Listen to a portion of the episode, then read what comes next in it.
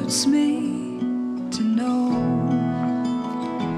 that it's just the way it goes.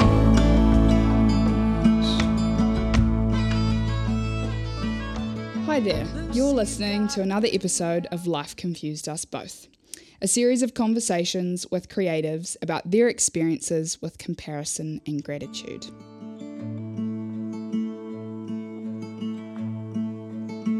Sakhr is a gig curator who has been volunteering in the arts sector for a long time. We first met at So Far Sounds in Dunedin, and our most recent collaboration was under the umbrella of his organisation, Hala Aotearoa, which we will talk all about very soon. Sakhr has a master's degree focused in peace and conflict studies.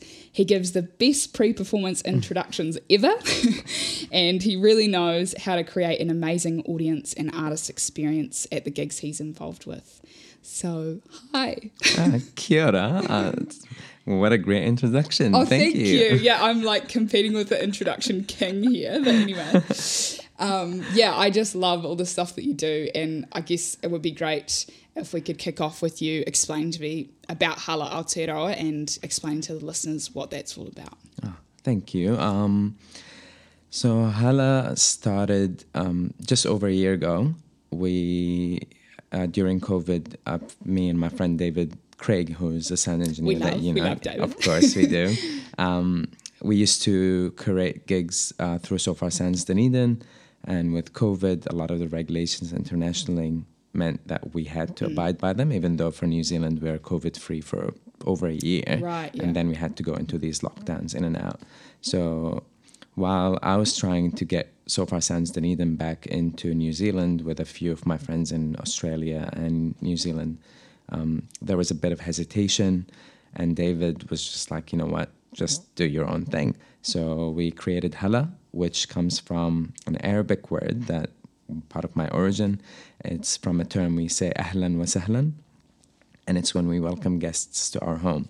So when we welcome them, we say ahlan wa sahlan, which means you are now family and you're no longer a guest. So it's just to make them feel more at home. And um, so Hala is intimate music gigs that happen now in Wellington and Dunedin, and the purpose of them is.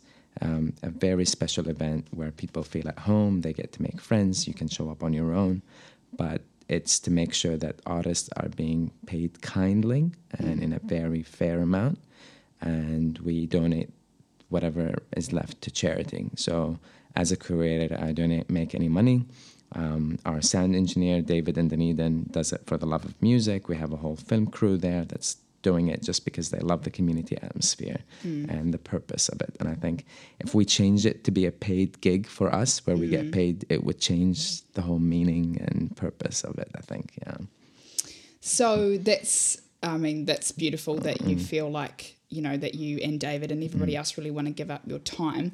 So, what, when you started getting involved with music, how did that happen? Like, why do you love it so much? Oh, um, it's a bit of an embarrassing story, to be honest. Um, so I, two of my friends in Dunedin started So Far Sounds, um, and I was talking to this girl. We haven't met yet, um, and we are supposed to go on a date. But I was always out of the city, and she was, and Okay. all of that didn't work.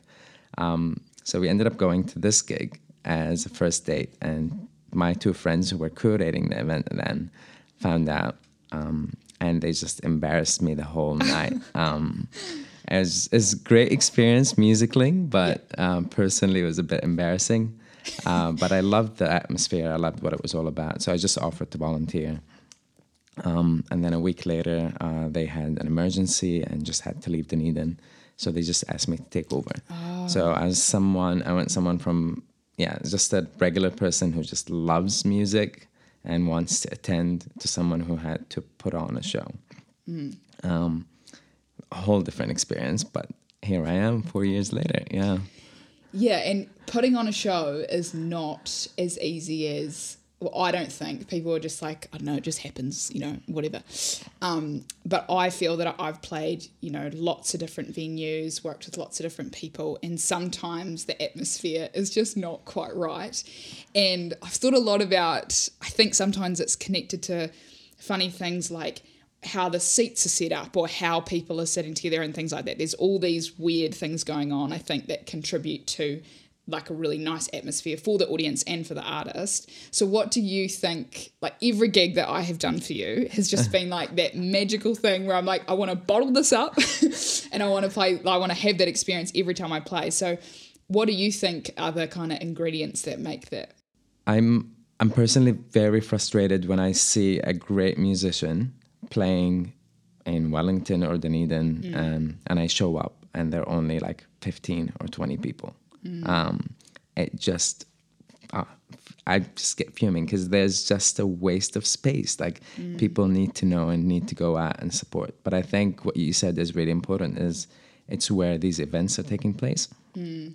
So with my gigs, what we do is we sometimes tell people who's performing, but most of the time we don't really just publicize it. And I think what people show up to is a space where they know they're safe, um, um, drinks, no drinks. Um, they know that they can make new friends if they want to, and Yeah. it's not a must. But if they want to, it's a space where Yeah. you will meet like-minded people and it's a space where the artists get to be as vulnerable as they can. And I think the fact that you can hear a pin drop um, just makes it real. And what adds to it is the reason we're doing it. So I think a lot of the people who are, are now friends show up to our gigs because they know their money is going to charity. They know their money is going to support a really talented artist.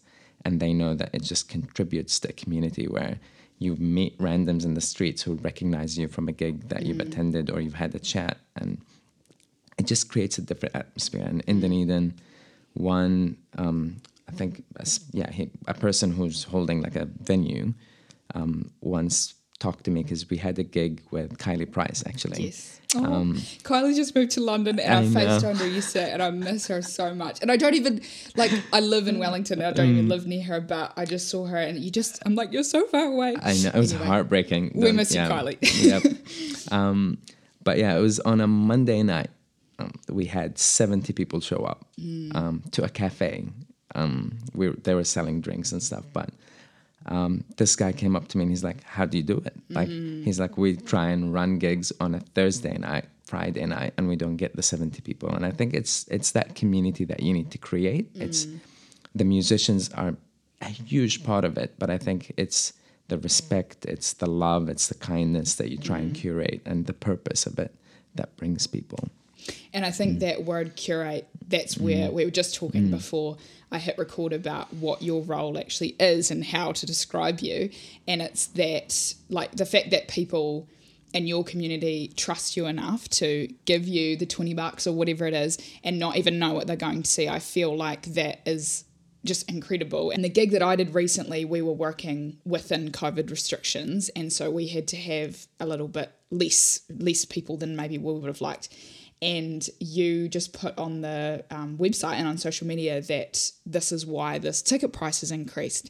And ticket prices are so interesting to me because people buy coffees or buy lunch or whatever and, and that's they don't even think about it. But some people don't feel that going to see a gig is worth that 30 bucks. So is there anything you'd like to say about the money side of things? I have the perfect quote for you because it's from Khalil Gibran, who is one of my favorite authors. that he says, And if there come the singers and the dancers and the flute players, buy of their gifts also, for they too are gatherers of fruits and frankincense, and that which they bring, though fashioned of dreams, is raiment and food for your soul. And before you leave the marketplace, see that no one has gone his way with empty hands. For the Master's spirit of the earth shall not sleep peacefully upon the wind till the needs of the least of you are satisfied. Mm. And it just basically tells you that this song did not just happen when a musician sat in a corner for like five minutes and played. Yeah. It's it's life experiences. It's a mm. lot of work and practice, and we just enjoy it. And as much as we do, we need to show that support. I think we're very selfish when it comes to our experience with artists and music. We would listen to musician on Spotify nonstop and think why aren't they releasing new songs or a new album? It's because you haven't done anything to support them financially. These people are not just sitting on trust funds. Um, and it goes a lot when I say to the guests, like, follow these artists, but Yeah. don't just follow them, support them by going to their gigs mm. because this is where you actually show some monetary value, which is, it's not the whole purpose of it, but if I love your music and I want you to do more, mm. and I just sit at home and demand new music, that's mm. just not not the way to do it. Like I bought your vinyl record.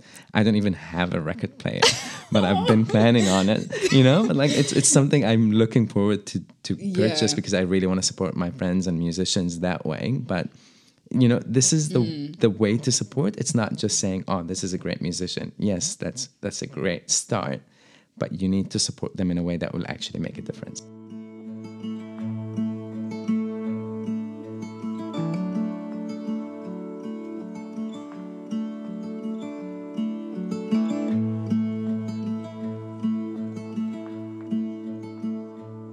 COVID has been, I mean, it's been interesting for every single human on the earth. But as someone who has had lots of tours cancelled, and I suppose have then as a result spent a lot of time thinking about my life because I'm not like out on the road.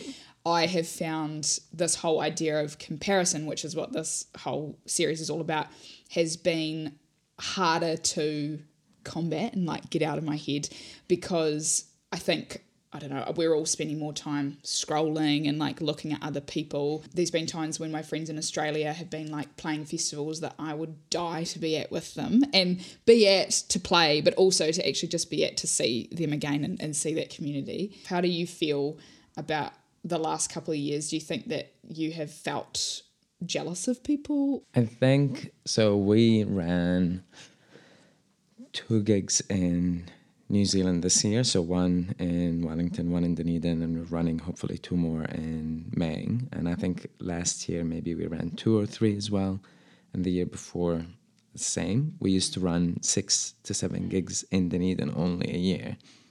Um, it, there was a gap, and I think I, I struggled quite a lot with that live music for a long time. And the first time I've heard it, I was like, yes, you know, and it's just, and I think there was a, there were quite a few aspects. There was the safety. When is it right to do so? And and I think with our last gig, for example, in Dunedin, we had a person who is co- immunocompromised ask what will the regulations be and we said we're following the regulations everyone attending will have to be vaccinated and we will check the vaccines if you feel unsafe you can put your mask on the whole time and knowing our guests we know that no one was going to like have an issue with that And you're saying you struggled without live music, which I did so much as well. And not only, like, it's not just that musicians want to go and sing on a stage and have people clap. Like, that's that's part of it. But it's also when it is kind of your lifestyle, and often it's how you socialize and connect and stuff like that. And I felt a really sort of interesting journey that probably is still happening now that I realized that my understanding of me being valuable or me being like productive was to do with putting on shows. And I can you know write as many songs as I like and still feel you know like really great about that and feel like I've done really good creative work and so on. But for me it's all about the actual connection with humans and seeing them face to face. So did you feel like I just felt some days like I just suck and I have achieved nothing in 2021 and it's not true but that's how I felt did you feel similar? You've achieved quite a lot an album. Um, I, I totally get it. And i think so i've had two jobs in the last two years. One that i've just moved to in october of last year. And with the beginning of covid um, my job just almost like tripled in demand. So the first one we were in lockdown and it just went off the roof mm. so i did not have that at first but then, about six months down the line, I started noticing people around me just taking time to relax and just, you know, process COVID. Mm. And for me, I'm the kind of person that's go, go, go. And the mm. minute I'm not putting in as much, I just feel that I'm cheating and I'm not like I sh- I'm non-deserving and all of that. So it took me a while to really understand that COVID is not just a problem in your life. It's something new that we have to mm. process in a new way and not just compare it to something else.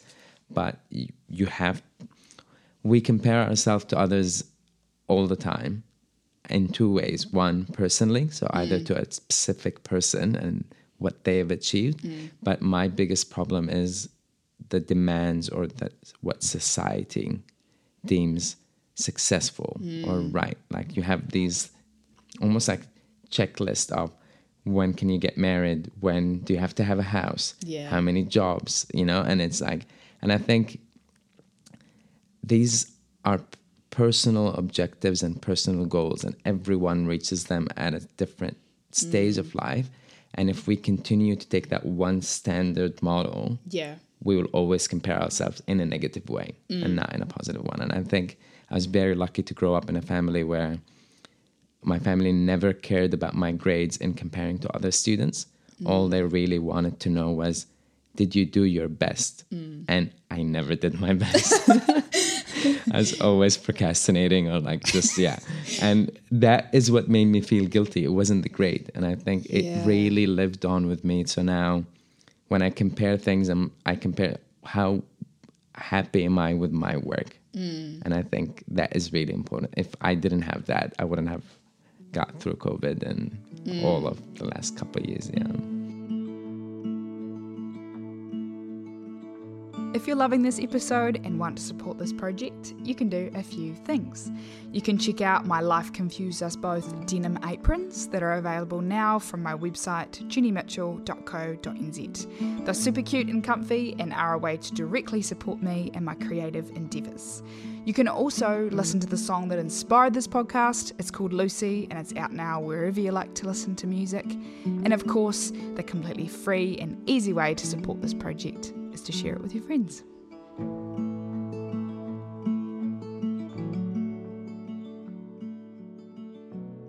Has there been other times in your career um, or just in your life where you have felt um, that you've compared yourself to other people, you've felt really like uncomfortable with your achievement or whatever? So it was a time with the music curating, and I, I didn't initially. And then a conversation came up um, with someone who pointed out that I wasn't being as diverse in the music choice that we bring to our gigs.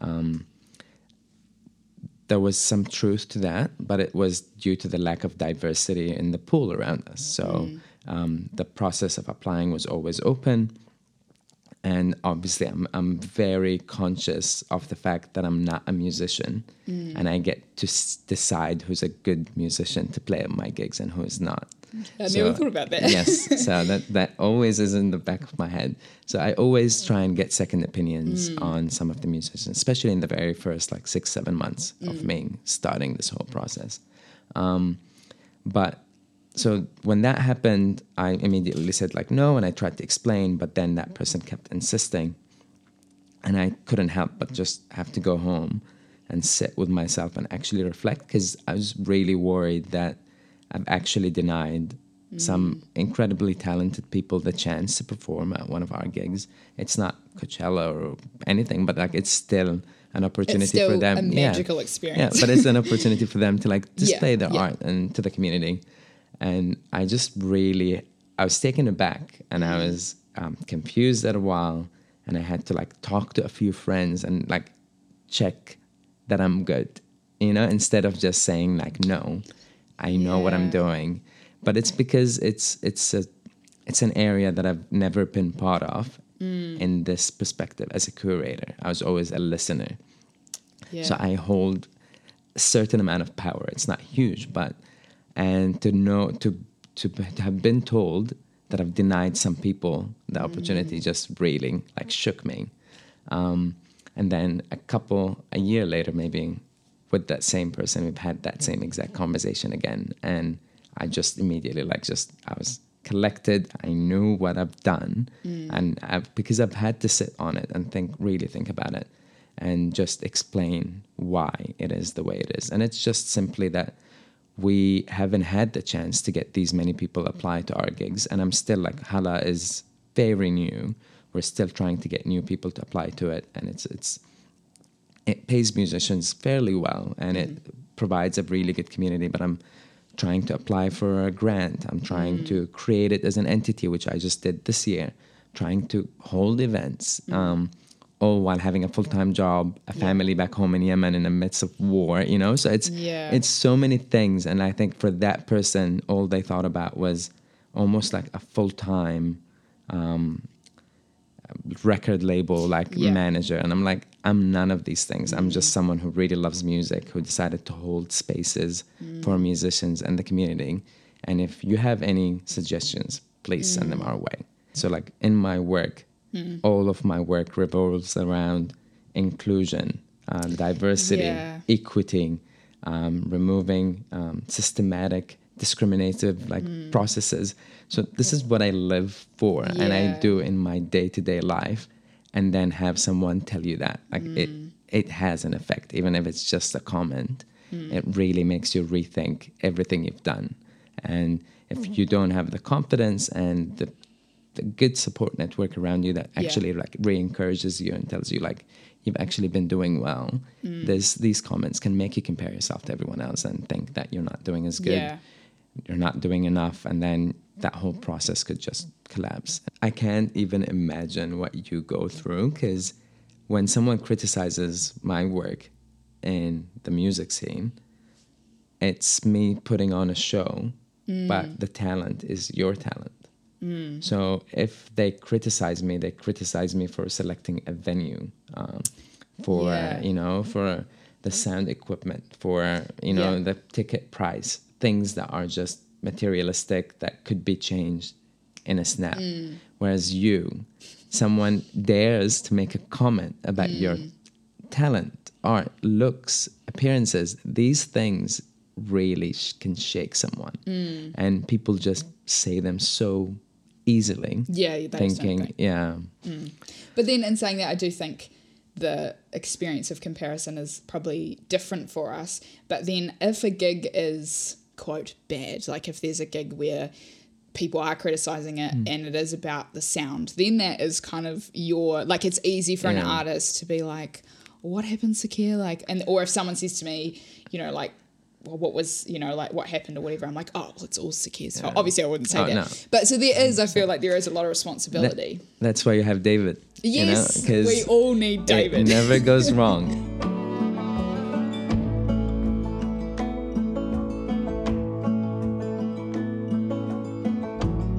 So I would like you to uh, tell me a little bit about your kind of professional life. I think your sounds Mm. like your degree was super interesting. So if you're happy to just talk to that, what was that like? Yeah, so I did my undergrad at the University, American University of Beirut. I did uh, public policy and I did a diploma in media communications um, uh, in the US too. And then I was just kind of like in my space in between Yemen, Lebanon, and the US.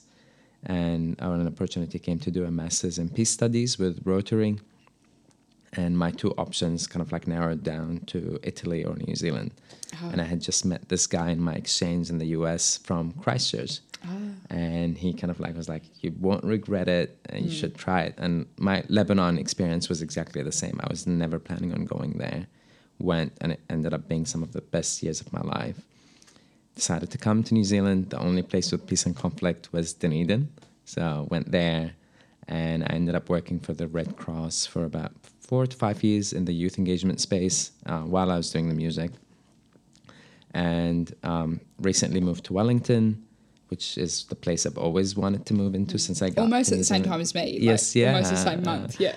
um, and currently work with Huye Community Aotearoa, and it's a peak body that champions Tangata Whenua community and volunteer sector. So we work quite a lot in bridging the gap between the volunteer community sector, charities, and government.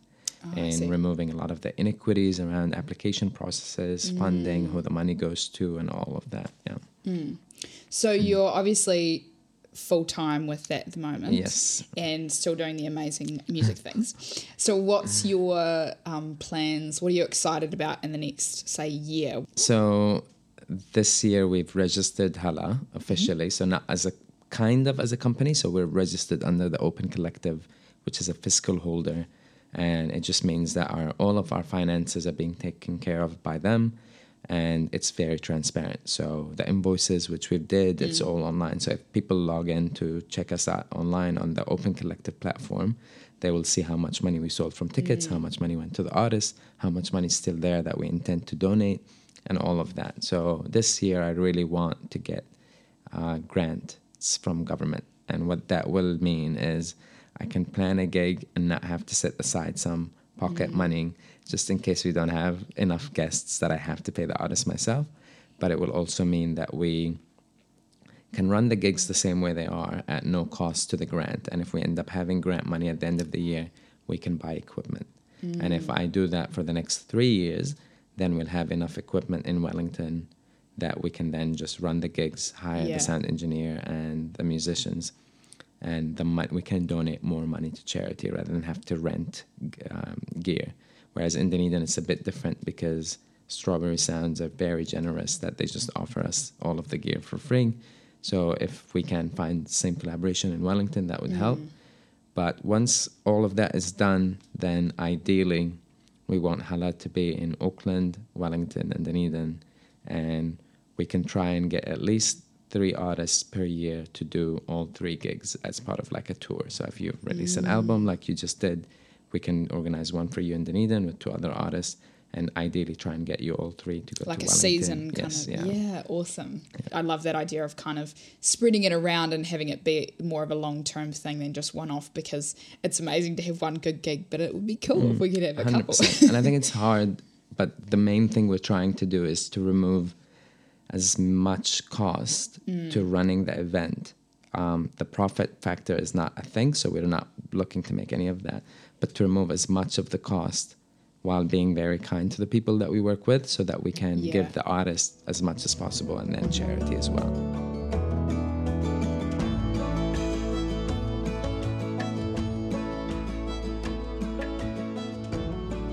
I'm asking each of my Life Confused, I suppose, guests.